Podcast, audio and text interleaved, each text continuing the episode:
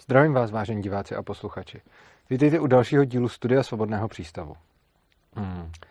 Dnes bych se s vámi chtěl bavit o něčem, co jsem rozebíral zejména před prezidentskými volbami, ale ono, on je to jev, který je vlastně výrazně obecnější a jde o to, jaké následky má, když se do naší reprezentace politické dostanou lidé, kteří vypadají na první pohled slušně, reprezentativně a řekněme charismaticky.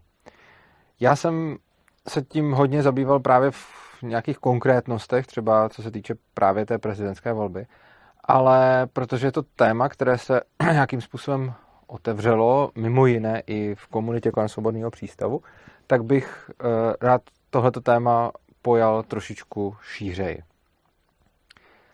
Prezidentské volby jsou sice už nějakou dobu za námi, ale je vlastně zajímavé, jak moc ten můj postoj k prezidentským volbám, tedy to, že jsem nebyl volit a to, že jsem nějakým způsobem kritizoval oba kandidáty, tedy nejen Babiše, ale i Pavla, který byl eh, velkým favoritem, jak moc tohle hnulo lidem žlučí, jak moc, eh, jako kolik jsem za to vlastně schytal různých hejtů? A jak moc zásadní to téma pro hodně lidí bylo. Mm, vlastně se to děje až doteď, takže následky za nějaké své výroky kolem prezidentských voleb eh, pořád chodí dál a dál. Mm, stále mi lidi píšou, většinou to není moc pěkné čtení. Spousta i třeba libertariánů eh, se tímhletím postojem nechala jako vyloženě vyprovokovat, i když samozřejmě mým cílem nebylo nikoho provokovat, já jsem prostě jenom oznámil ten svůj postoj. A i když jsem čekal, že dostanu vlnu hejtu, tak jsem nečekal, že i tolik libertariánů bude schopno vyloženě jako, uh, vyloženě jako nadávat za to. A je to asi poprvé, co se mi nějakým způsobem takhle jako politická situace nebo postoj k volbám nějak promítli i třeba do osobního života, protože dokonce i jeden člověk z mýho okolí, kterýho jsem považoval za kamaráda, eh, se na mě za to jako hodně zlobí a podezřívá mě z nějakých zlých úmyslů. A když se mi něco takového stane, tak eh, se většinou pokusím to transformovat v něco dobrýho. Eh, já vlastně rád, a to je jeden z důvodů, proč miluju tuhletu práci, rád posílám svoje názory do světa a koukám se, kdo na něco řekne, učím se z nich, eh, z těch reakcí, eh, jsem rád za tu zpětnou vazbu a snažím se stejně tak, jako já posílám něco do světa, tak se snažím zachytávat to, co přichází ke mně a transformovat to v to nejlepší, čeho jsem schopen a posílat to zase do světa. Jedním výstupem byla moje přednáška uh, o válečném stavu mysli, Eh, tu můžete najít eh, v tomhletom kanálu Svobodného přístavu. Najdete tady playlist, který se jmenuje Anarchokapitalismus v decentrále a tam najdete video, které se jmenuje Válečný stav mysli. Eh, to je přesně video o tom, jakým způsobem je možné dostat lidi do určité válečné mentality, kdy rozlišují vlastně jenom na my versus oni, že my jsme ti správní, oni jsou ti špatní. A děje se to zdaleka i mimo válečný stav. A volba prezidenta byla Eh, jedním z takových případů. A já si myslím, že já jsem za tu přednášku fakt rád. Myslím si, že to je jedna z takových těch, za který se dokážu postavit a který jsou, nebo jako já se, se dokážu postavit za všechny, ale ne ze všema jsem třeba s odstupem času nějak úplně spokojený, některými mi přijdou takový OK a tohle je jedna z těch, eh, kterou považuji za takový zásadní nebo důležitý. A i vaše reakce na ně, na tu přednášku jsou dobrý. Takže tolik k nějaké reklamě na další video. A teď bych se pustil právě do toho tématu, co když politik vypadá nějakým způsobem reprezentativně, působí charismaticky a vlastně je to jako, řekněme, že by to mohlo být, jako já nevím, jak to, takhle se mi to těžko říká, ale třeba jako kvalitní člověk, eh, s kterým se dokážeme stotožnit, který je nám sympatický a podobně. Já asi začnu zase napřed na konkrétních příkladech a potom to, potom to s obecným to, kde jsem na tohleto velice poukazoval, protože to tam eh, podle mého názoru jako nejsilnější aspekt je právě ta prezidentská volba, kdy tím, že jsme jako, že do toho úřadu usedl někdo, s kým se spousta lidí dokáže stotožnit, koho má spousta lidí ráda, za kým spousta lidí, lidí stojí a kdo má nějakou takovouhle velkou podporu, jako je právě prezident Pavel, tak to posílilo nějakým způsobem etatismus v té společnosti.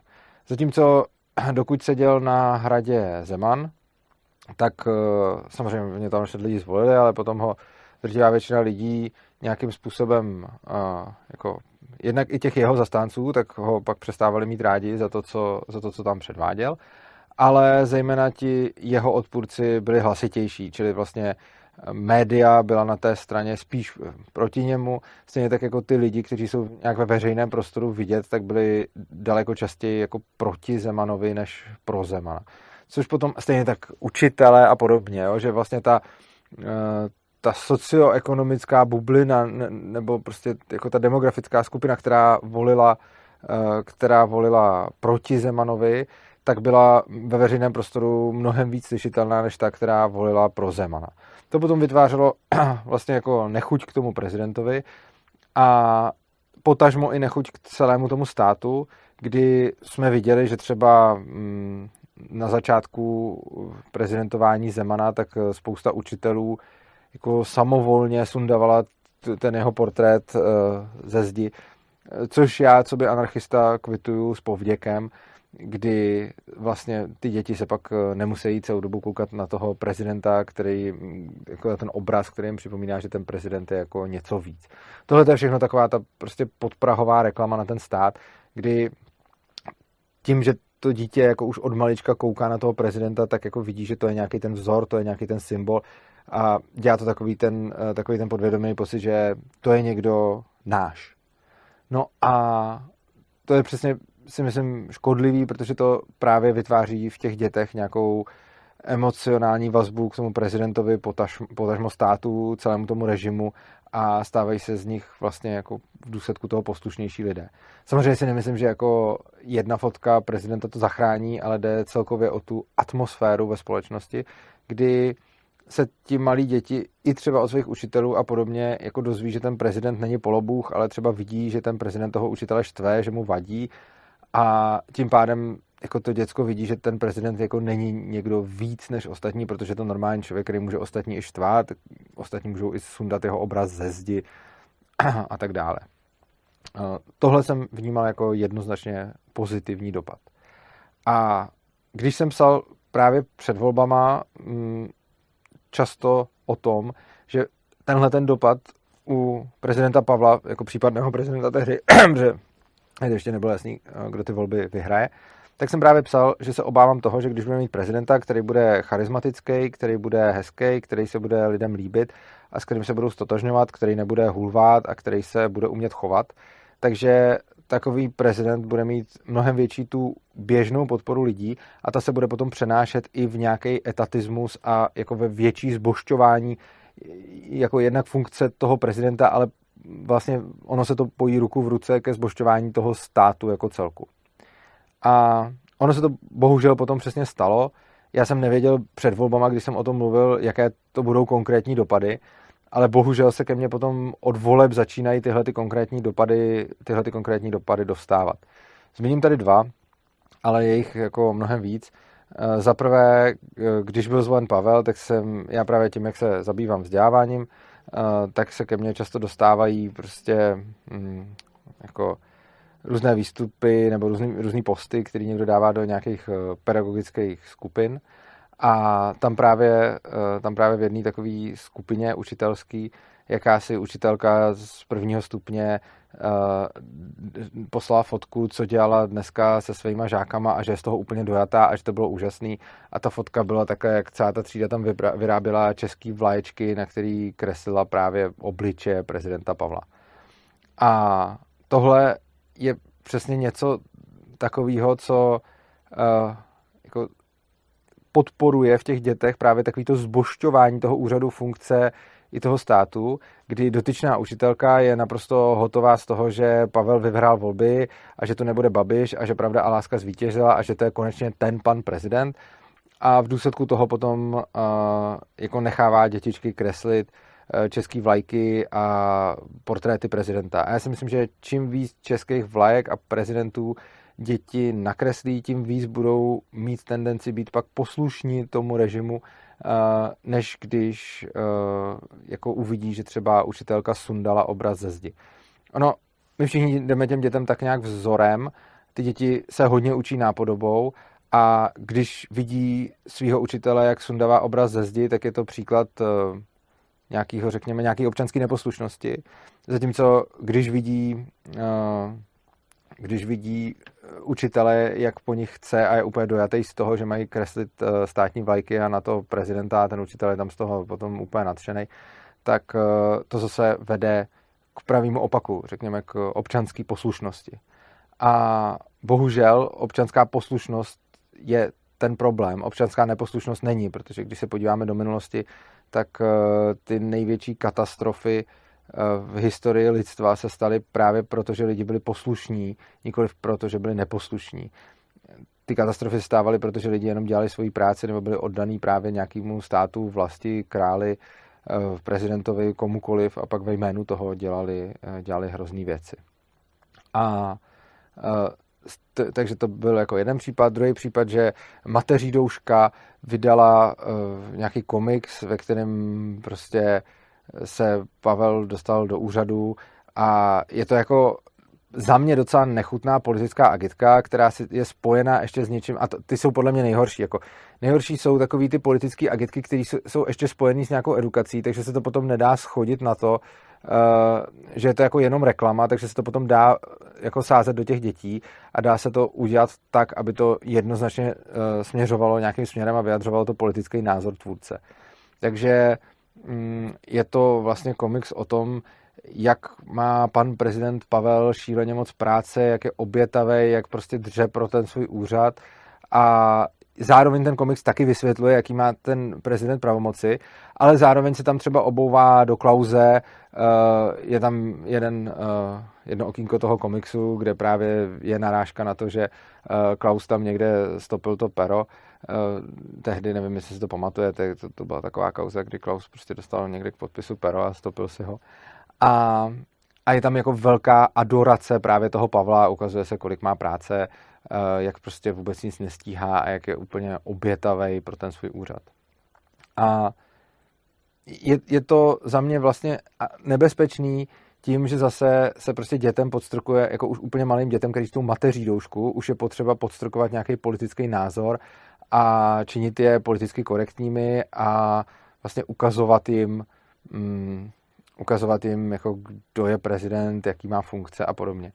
A samozřejmě já vůbec nemám nic proti tomu, aby se děti seznamovaly s funkcemi prezidenta, protože uh, i když uh, jako žijeme v nějakém státu a můj anarchistický postoj není jako kašleme na to a nic o tom nemusíme vědět. Naopak, já si myslím, že je dobrý ovšem hodně vědět.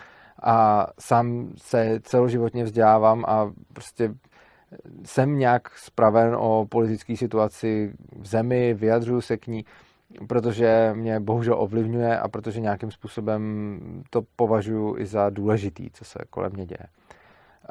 Stejně tak e, úplně chápu, když někdo chce tohle předávat dětem. Jo? Je, to, je to úplně v pohodě a je to, je to asi v pořádku. Je v pořádku, aby e, děti věděli, jaký má prezident funkce. Ostatně samozřejmě není v pořádku, aby se jim to nějak spalo, ale jako sama o sobě edukace je OK. Já jsem teď jako věšku, jsme taky po volbách měli lekci svobody, kde jsme se právě bavili o pravomocích prezidenta, o prezidentských volbách a tak vůbec. Ale to, co se mi na tom celém nelíbí, je ten způsob, jak je to udělaný, že to vlastně celý ten komiks, když se na něj podíváte, je to v mateří doušce, určitě to bude najít na netu, když si zagooglujete mateří douška Petr Pavel nebo něco takového, nebo prezident, tak to tam na vás určitě někde vybavne. A pokud vlastně nechcete ani googlit, tak to najdete na Facebooku Svobodného přístavu, kde to, eh, kde to taky někdy vyjde, tam v obrázcích, to, jako ve fotkách to tam uvidíte. A jako ten problém je, že je to celý udělaný takovým jako vyloženě adorujícím způsobem a že i když se tam předává nějaká informace, tak je to vyloženě vlastně jako komiks psaný jako obdivně směrem k tomu prezidentu a existuje tam nějaká, jako, nějaká podprahová zpráva, která, kterou bych jednoznačně vyhodnotil asi jako nějakou reklamu nebo, nebo propagaci. A takže tolik, uh, tolik k tomu Pavlovi. Zase já něco vysvětlu na konkrétních případech, k čemu se, k čemu se dostanu potom. A u prezidentských voleb mi to přijde asi nejdůležitější, protože vzhledem k tomu, jaký je kolem prezidenta poprask, má relativně málo pravomocí. Tím neříkám, že je jedno, kdo je prezident, že nemá pravomoci, ani tím neříkám, že mm, není nic, co by mohl prezident jako pokazit. Je toho dost, co by mohl prezident pokazit, uh, ať už ústavní soudce, nebo členové bankovní rady, nebo milosti a tak podobně. Na druhou stranu, uh, jako když to porovnáme třeba s vládou, tak uh, těch pravomocí má prezident výrazně míň a když se podíváme na tu pozornost, která je na něj obrácená, tak je jí vlastně tam obráceno hodně, což znamená, že mm, jako když je právě nějaký solidně vypadající prezident, tak uh, to, ten etatismus ve společnosti rozhodně podporuje víc, než když je tam prezident, který je vlastně pro smích a dělá tomu státu ostudu. Jo, protože v tomhle tom mají zase jako etatisti pravdu, respektive nemají pravdu v tom, když tvrdí, že je to prezident nás všech a nás všechny zastupuje a tak dále, protože jako eh, můj prezident to není, ale tím, není to takový to jako není to můj prezident, tak jako, že je to zrovna on, tak uh, jak si lidi vždycky říkali, Zeman není můj prezident, tak jako jasně je to prostě prezident České republiky, je to prezident toho státu, jehož jsem občanem, ale jako rozhodně to není žádný můj vzor, ani není nikdo, kdo mě reprezentuje. Uh, za mě reprezentuje ten stát a myslím si, že jako každý reprezentuje sebe nebo nějakou svoji organizaci, ale jako těžko bych vnímal prezidenta jako někoho, kdo mě reprezentuje, protože jako a si nemyslím, že jako prezident je relevantní k tomu, jak, jako, jak bych měl já působit na lidi. Každopádně je fakt, že reprezentuje ten stát a že je s tím státem spojený a že když ten prezident prostě dělá ostudu, tak eh, ten stát a ten prezidentský úřad jako pozbývá vážnosti, s tím, co když je ten prezident důstojný, tak ten úřad zase vážnosti nabírá a nabývá. A já nechci, aby mm, prezidentský úřad měl nějak moc vážnosti, naopak mi vyhovuje, eh, když té vážnosti moc nemá. Ale samozřejmě jako je pravda, že když je tam potom prezident, který dělá jako špatné věci, tak nás to může i nějak přímo poškodit. A já zase neříkám, jako volte tak nebo nevolte tak, rozhodujte se tak nebo nerozhodujte, jenom prostě poukazuju na tenhle ten aspekt. Když se oprostím od prezidenta, tak eh, se můžeme podívat i na předsedu vlády dokud byl předsedou vlády Babiš, tak eh, neustále řval, že něco kampaň, nebyl schopný říct větu. To se mi vždycky líbí, jak, eh, jak o tom mluví Jan Dobrovský ve svém podcastu s Jindřichem Šídlem, ty poslouchám. A Jan Dobrovský vždycky o Babišovi říká, že no, to, to, je takový člověk, že on vždycky řekne tu větu a teď to nemá úplně třeba jako podmět a přísudek a jsou to nějaký slova, nějaký emoce, nějaký výkřiky, který on jako předává, ale vlastně, že to nemá hlavu a patu, to jeho vyjádření, což je pravda. Eh, Babiš umí velice dobře s těma slovama, který z něj plynou, předávat nějakou emoci, ale není dost dobře schopný předat nějakou myšlenku. Ale lidem to nevadí, protože když se stotožní s tou emocí, tak eh, najednou eh, má zastánce. A takovýhle prezident má ale tu vlastnost, že média a zase nějaká jako, jako lidi aktivní a činí ve veřejném životě, tak na takového prezidenta budou neustále nadávat, budou si pamatovat ty jeho chyby, teda premiéra, pardon, budou si pamatovat ty jeho chyby, budou eh, vědět, co udělal, bude k smíchu a vždycky, když jako řekne nějakou kravinu, tak se na to vytvoří spousta mýmů, který potom kolují po internetu. Od doby, eh, co je premiérem Petr Fiala, což je jako takový profesorský týpek, který jako se umí vyjadřovat, tak aby ty věty měly podmět a přísudek. A když něco říká, tak to většinou má nějaký jako obsah a předává nějaké myšlenky, řekněme. Uh, to je takhle samo o sobě fajn. A když se jako mám zamyslet nad tím, kdo se mi líp poslouchá nebo na koho se mi líp kouká, tak se mi rozhodně líp kouká na Fialu než na Babiše a rozhodně se mi taky líp poslouchá a vůbec jako je to člověk, s kterým třeba, když bych se měl někde bavit, tak uh, asi si s ním budu jako moc povídat, neumím si úplně představit jako rozhovor s Babišem. Uh, každopádně uh, má to tu nevýhodu, že on má potom schopnost věci, které by, řekněme, nemě, věci, které nejsou úplně jako vhodné, tak on oni mu procházejí, čili on je, schopen, on je schopen udělat jako porušovat předvolební sliby a podobně a už jich porušil jako několik a ono mu to potom všechno prochází, protože se k tomu postaví, přizná to, vypadá rozumně, neječí u toho, že to je kampaň a výsledek je, že není moc ani pak z čeho si dělat legraci a že mu to prostě nějak projde. No a tohle, uh, tohle je vlastně za mě zase problém, protože těch porušení volebních slibů už je řada, třeba, že nebude zvyšovat daně, uh, potom tam měli třeba v programu o navýšení platů pedagogickým pracovníkům, jenže potom vlastně řekl, že se tím myslel jenom učitele a že to byla jako chyba toho, kdo psal ten program. A což je za mě jako hodně komický, jo, jako že si napíšete něco do předvolebního programu a potom jako k tomu přistoupíte ještě s takovou, jako, s takovou sebejistotou, jako no tak asi kdybychom mysleli všechny pedagogické pracovníky, to by byl hodně ambiciozní plán, ne, my jsme tím samozřejmě mysleli všechny učitele, to někdo udělal chybu, kdo to napsal. Jo, takže jako něco před volbama slíbit a pak řekl, že jste to vlastně blbě formulovali, je eh, samozřejmě strategický a kdyby to udělal Babiš a potom by to předal svým způsobem, tak si to lidi zapamatujou a budou si z toho dělat legraci a uvidí, že prostě Babiš nedodržuje předvolební sliby. A samozřejmě spousta jeho voličů ho bude stejně volit, protože mu to je jedno. Protože mu to je jedno. Ale aspoň ten zbytek, zbytek vidí, že jako Babiš něco slíbil a potom to nesplnil.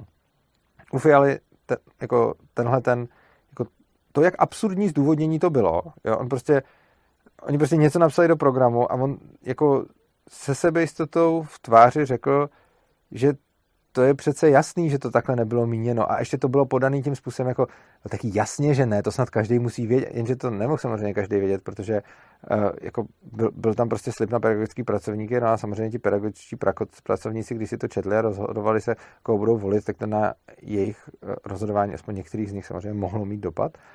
A pak se z toho řeklo, že to tak samozřejmě nebylo. A ne, neprobíhala tam nějaká velká omluva nebo tak, prostě jenom jako si tak řekl, že takhle, takhle ne, to jsme samozřejmě tak nemysleli. No a výsledek je, že to prošlo. A nejenom, že to prošlo, ale vlastně to nikoho nezajímalo. Uh, nikdo o tomhle to moc neví, nikdo to moc neřeší. Uh, já když o tom někde píšu nebo o tom s někým mluvím, tak uh, prostě jako to má v podstatě nulovou pozornost. Oproti tomu ta Babišová vláda a Schillerová s fotkama a, a tyhle ty všechny věci, to, to připoutávalo hodně pozornosti. Zatímco ten Fiala umí i tu krizovou komunikaci a umí všechny ty svoje průsery dobře požehlit. Jo, stejně tak jako slibovali před volbama, že nebudou zvyšovat daně a samozřejmě teď eh, zvyšují daně. No a jako takovýchhle věcí je tam jako víc a ten problém je, že lidi na ně mají tendenci zapomínat, protože Fiala to umí podat takovým způsobem, že to ty lidi netrigruje, neznervozňuje to, nevyvolává to v nich potřebu někam jít a napsat, to je kreten, protože se prostě umí chovat slušně a protože to umí předat tak, aby, uh, aby to ty lidi prostě vzali a to nejhorší na tom je, že se mu potom ty eh, průšvihy, který v té politice dělá, vlastně nějakým způsobem ani nekumulujou. Jo? U toho politika, který se uh, prostě projevuje hrozně, se bude kumulovat to, co on v té politice dělá špatně a to, co dělá za chyby. Jo? Takže když máte Babiše nebo Zemana nebo prostě politiky tohohle toho typu, kteří se většinou jako neumí chovat a jsou jako různě emoční u toho a, a neumějí pořádně vystupovat, tak uh, u těch si to všichni zapamatují, protože ty kauzy vyvolávají v lidech tolik emocí, tolik nesouhlasu, tolik nechuti a už jsou z té politiky otrávený, že vlastně potom si pamatujou, co ten člověk udělal. A když udělá něco po druhý a po třetí, tak si většinou pamatujou to, co dělal předtím. Ostatně, eh, když řeknu, že Zeman řekl v rádiu Kunda, eh, jo, jo, mimochodem, kolik z vás, ke kolika z vás se dostalo, že Fiala zvyšoval daně, i když před volbama jasně sliboval, že daně nezvýší. A ke kolika z vás se dostalo, že Fiala před volbama slíbil eh, zvýšení platů eh, všem pedagogickým pracovníkům a nakonec to změnil na učitele.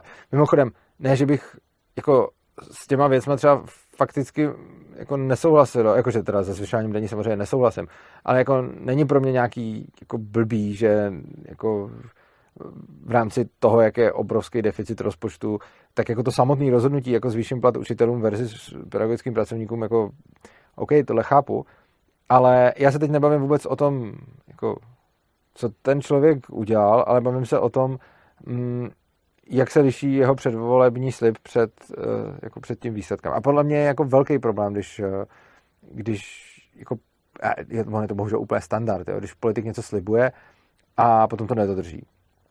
Oproti tomu, jo, a kolik, kolika z vás se teda tohle dostalo a kolik z vás si to pamatuje a má to v nějaký živý paměti. A srovnejte to s tím, když Zeman řekl v rádiu Kunda. Ke kolika lidem se to dostalo a kdo z nich to má ještě teď pořád živý paměti, když už jsou to jako roky zpátky a to, co udělal teď, to, to je prostě teď. Takže uh, jo, a je prostě, jako můžeme se pak podívat na to, jak, jak extrémně znechucený budou jako lidi tím, že Zeman mluvil prostě v rádiu, oproti tomu, uh, jak pohodě jsou s tím, když uhlazený Fiala řekne, no samozřejmě musíme šetřit, nevěděli jsme to, nemáme na to, tak uh, musíme třeba, já nevím, zvyšovat ty daně a podobně. A je vůbec, a právě proto, že to podává touhletou uhlazenou formou, tak ho potom lidi hájí. Hájí ho naprosto absurdníma jako způsobama a naprosto absurdníma metodama, kdy prostě říkají, jako hele, uh, rozpočet je děravý a je v něm deficit, tak se s tím něco musí dělat, no tak snad logicky zvyšuje daně.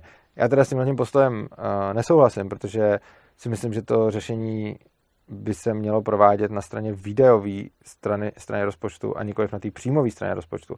Protože jako ten strukturální deficit tam sice vytvořila Babišova vláda, kdy se to krásně skrylo do, uh, do výdajů za covid, kdy vlastně jako začali rozhazovat kvůli covidu, ale vlastně se potom zjistilo, NKU potom přišel s tím, že víc než polovina těch videů nesouvisela s covidem, takže se jako úplně brutálně navýšil, jako navýšil rozpočet i jeho schodek a pak se pod jako štítkem covid, ale pak se vlastně zjistilo, že většina toho navyšování s covidem ani nesouvisela, takže se vybudoval obrovský strukturální schodek.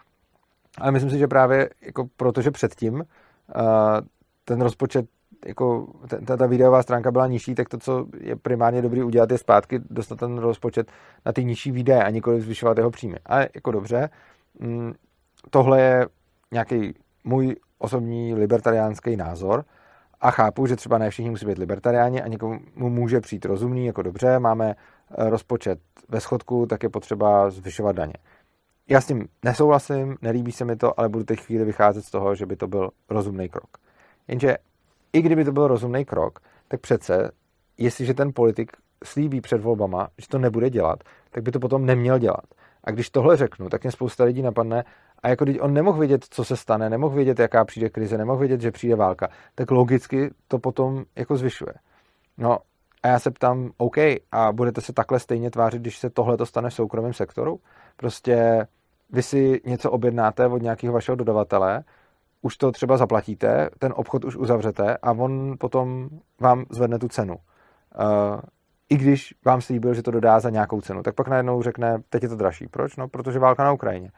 Jo, takže představte si, že pro vás někdo něco udělá za dohodnutou cenu a teď vám pošle fakturu navíc. A jako co, je to v pohodě, protože řekne, řeknete si taky, jo, to je rozumný, teď je válka na Ukrajině, tak on má chudák problémy s firmou, tak mu to musím doplatit. Tohle to si přece taky neřeknete. Nebo vám třeba nedodá to zboží, jo. Řekněme, že se s někým dohodnete, zaplatíte mu a on vám najednou dodá jenom půlku zboží, který měl dodat. Zdůvodnění je válka na Ukrajině, tak je toho málo. Samozřejmě, že byste tohle nepřijali. Proč? No, protože je nepřípustný jednání, abyste se na něčem dohodli, e, něco nějak slíbili a potom ve výsledku to bylo úplně jinak, než, eh, než jak bylo slibováno. A úplně stejně jako soukromým firmám nebudete tohleto tolerovat, tak si myslím, že by mělo být standard, že ani vládě a politikům nebudete tohleto tolerovat, bez ohledu na to, jestli existují nějaké příčiny, proč to ten člověk má udělat. Jako stejně tak ta firma, která vám má dodávat zboží, může mít taky nějakou objektivní příčinu, proč má teď problém to zboží dodat nebo proč potřebuje víc peněz. A inflace i válka jsou celkem objektivní příčiny. Ale jestliže jste se k něčemu smluvně zavázali a dohodli a jestliže jste něco slíbili, no tak byste to měli dodržet a ne prostě oznámit, bude to jinak. Jo? Jako když uzavřete s někým smlouvu, třeba, jo, třeba fixace cen energii, jo? Jo, to, je, to je fakt krásný příklad, je to hodně podobný těm daním jo? a má to i podobnou příčinu. Jak to, že když jako mm, poskytovatel energií si s váma dohodne mm, jako fixaci cen, teď energie vzrostou a on vám to přesto zvýší, i když se s váma dohod, že, vám, že to máte fixovaný a že to nebude zvyšovat, tak vám to přesto zvýší a řekne, hele jo, my jsme sice slíbili, že to nebudeme zvyšovat, ale na druhou stranu podívejte se, jaká je teď situace, podívejte se, válka, inflace a tak dále, takže přece je to v pohodě, abychom to zvýšili. Tohle by nikomu neprošlo a nikdo by tohle to netoleroval. Oproti tomu, jak to, že u toho politika se za to všichni postaví. Jak to, že politik může říct, nezvýším daně, potom ho zvolíte a pak vám ty daně zvýší. Myslím si, že je to jako velice podobný a že u té vlády to mají lidi tendence obhajovat. Z mnoha důvodů, jednak proto, že už jsme na to u politiku zvyklí a už o nich v podstatě ani nečekáme, že by drželi slovo, což jako je rozumný, na druhou stranu je to do nějaký míry smutný, ale i přesně z toho důvodu, že uh, vlastně jako tolerujeme tomu státu šíleně moc a mimo jiné taky proto, že záleží na tom, kdo je, kdo nám tu zprávu předává. A to je jako to gro toho, o čem tady mluvím. Když nám bude tuhle zprávu předávat někdo, kdo u toho bude prostě pokřikovat, nebude schopný dát dohromady kloudnou větu, tak eh, to přijmeme hůř, než když nám to prostě poví uhlazený politik a zaapeluje nám trošičku na citečky, je to fakt potřeba, eh, rádi bychom, ale nejde to a podobně. Takže myslím si, že tohle je velký problém potom a myslím si, že ti reprezentativní, slušně a dobře vypadající politici, kteří umějí mluvit, eh, tak jim toho projde daleko víc, protože vlastně neexistuje taková paměť na to, jo? jakože uh, ty Babišovy chyby, protože jsou hodně vidět, si lidi pamatují mnohem líp, než ty Fialové chyby, protože ty tolik vidět nejsou. A teď, ještě než se oprostím k tomu obecnému, tak bych uh, ještě řekl, je fakt rozdíl mezi funkcí prezidenta a je fakt rozdíl mezi uh, funkcí předsedy vlády, kdy vlastně předseda vlády, nebo vůbec vláda má obrovský pravomoci, má vlastně větší pravomoci než prezident a můžou nám ve více ohledech uh, jako zasahovat do života a různě nám ho komplikovat uh, než právě prezident. A ten poměr toho, jak, jak bych to teď nazval, No, ten poměr toho, kolik škody napáchá to, že ten politik vypadá reprezentativně a hezky a přijatelně, ku tomu, kolik té škody napáchá přímo tou prací, je u té vlády i u toho prezidenta jiný. No a když to řeknu obecně a abstrahuju se od těch konkrétních příkladů, tak eh, my žijeme ve společnosti, kde bohužel spousta lidí vnímá stát jako ten dobrý a je tady obrovský tlak na to skrze propagandu toho státu, která probíhá už od škol, abychom ten stát vnímali hezky. Čím hezčí budeme mít stát představitele, tím spíš ho budeme podvědomě vnímat hezky. Čím horší má stát představitele, tím spíš uvidíme, že máme nějaký problém a že ten stát není zrovna dvakrát hezká organizace. Ten stát je reálně legalizovaná mafie a má celou spoustu Jako hlavně celý založený, má celou spoustu chyb, ale hlavně je celý založený na násilném donucení. Takže vlastně stát je nějaký zločinecký gang, který je natolik silný, že má jako skvělý PR, má jako obrovskou jako škálu toho, jak může tlačit svoji propagandu už uh, jako malým dětem, ale pak vlastně dětem, pak vlastně lidem všech věkových kategorií. A má takovou sílu, že tady má monopol na násilí a tím pádem si vydává zákony a tím pádem si vlastně uh, přisuzuje tak nějak v povědomých lidí právo říkat, co je dobře a co špatně, což znamená, že potom, když ten stát dělá věci, které jsou normálně nepřijatelné, tak protože je dělá on, tak řekne, že to je v pořádku. O tom mluvím na spoustě jako přednášek o základech anarchokapitalismu, ale je to takový to jako, eh, když já bych začal sousedovi zasahovat do toho, jak má vzdělávat svoje děti a unes bych mu je, kdyby eh, to nedělal podle mě, tak je to únos, ale když to stejný dělá stát, tak to je přece v pořádku a všichni to budou hájit. Stejně tak ty daně, že jo, já prostě jako nemůžu k někomu přijít a vzít si od něj peníze za službu, kterou mu třeba poskytnu, ale on si ji ani neobjednal, ani jsme se na tom nedohodli, tak eh, by to taky bylo špatně. Když to udělá stát, tak to všichni hájí. A takovýchhle příkladů je celá řada, kdy zase já nemůžu k někomu přijít a říkat mu, jak má žít, ale když to stejně udělá stát, tak je to v pohodě, protože stát má tak velkou sílu, že si tohle to nějak prostě prosadil a obhájil. No a teď mm, my jsme vystaveni neustále téhletý propagandě a ta propaganda má celou, jako, celou škálu toho, co se děje. Jsou to jako volby, jsou to všude ty státní vlajky, je to taková ta fetišizace těch státních symbolů, hymny a probíhá to jako ve sportu se to hodně děje a probíhá to všude a působí to na nás jako odevšat. A když jsme vystaveni takhle silné propagandě a potom představitelé toho státu se chovají jako klauni, tak to sílu té propagandy podkopává, protože je těžko bereme vážně. Oproti tomu, když potom uh, jako ti reprezentanti toho státu vypadají reprezentativně, vypadají dobře, umíme se s nimi nějak stotožnit, jsou charismatičtí, tak v tu chvíli uh, dávají celý té propagandě mnohem větší sílu, tím, že ji vlastně nepodkopávají uh, svým projevem, svojí existencí a svým fungováním. A myslím si, že tohle je aspekt, na který spousta lidí, zejména libertariánů, zapomíná. Je mi jasný, že u etatistů je to jedno, protože pokud mě teď sledují etatisti, kteří souhlasí s tím státem, tak vlastně tam, tam je to zjevný. Oni chtějí ten stát, protože jim připadá dobrý, takže čím lepší politik tam bude sedět, tím líp, což znamená, že oni budou mít v tomhle jako to, co pro mě je nevýhoda, pro ně bude výhoda a naopak. Ale když mluvím k anarchokapitalistům, k libertariánům, kteří nechtějí mít ten velký stát a ten etatismus jim přijde špatně, tak eh, bych rád upozornil na tenhle ten jev, který sebou nesou v podstatě každý volby a jako všichni politici. A zase jde o to, že ten politik, jako to jedna věc je, jak působí, a druhá věc je, co dělá. Za mě nejideálnější politik je tak, který bude eh, působit hrozně, ale zároveň nebude páchat moc škody. Ale ono to tak většinou nebejvá, protože většinou existuje nějaká eh, korelace mezi tím, jak když je ten politik hrozný, tak většinou taky hrozně vypadá a když je něco lepší, tak většinou líp vypadá. Neříkám, že to takhle, eh, neříkám, že to takhle hm, platí vždycky, ale bejvá to tak. No a potom vlastně, když se rozhodujeme třeba ve volbách nebo i jinde, jako jakýho politika chceme nebo nechceme, tak je vlastně dobrý mm, zamyslet se nad tímhletím aspektem a neříkám vždycky se podle něj rozhodnout, ale mít ho v hlavě a vědět o tom, že existuje. A potom v různých volbách to bude mít jako různou sílu. Když dám jako příklad těch voleb, tak třeba jako v parlamentních volbách je za mě především důležitý to, co ten politik bude dělat a je to asi jako mnohem důležitější, než to, jak u toho bude vypadat, protože toho může udělat fakt hodně, ta vláda, a zároveň není až takovou tváří toho státu.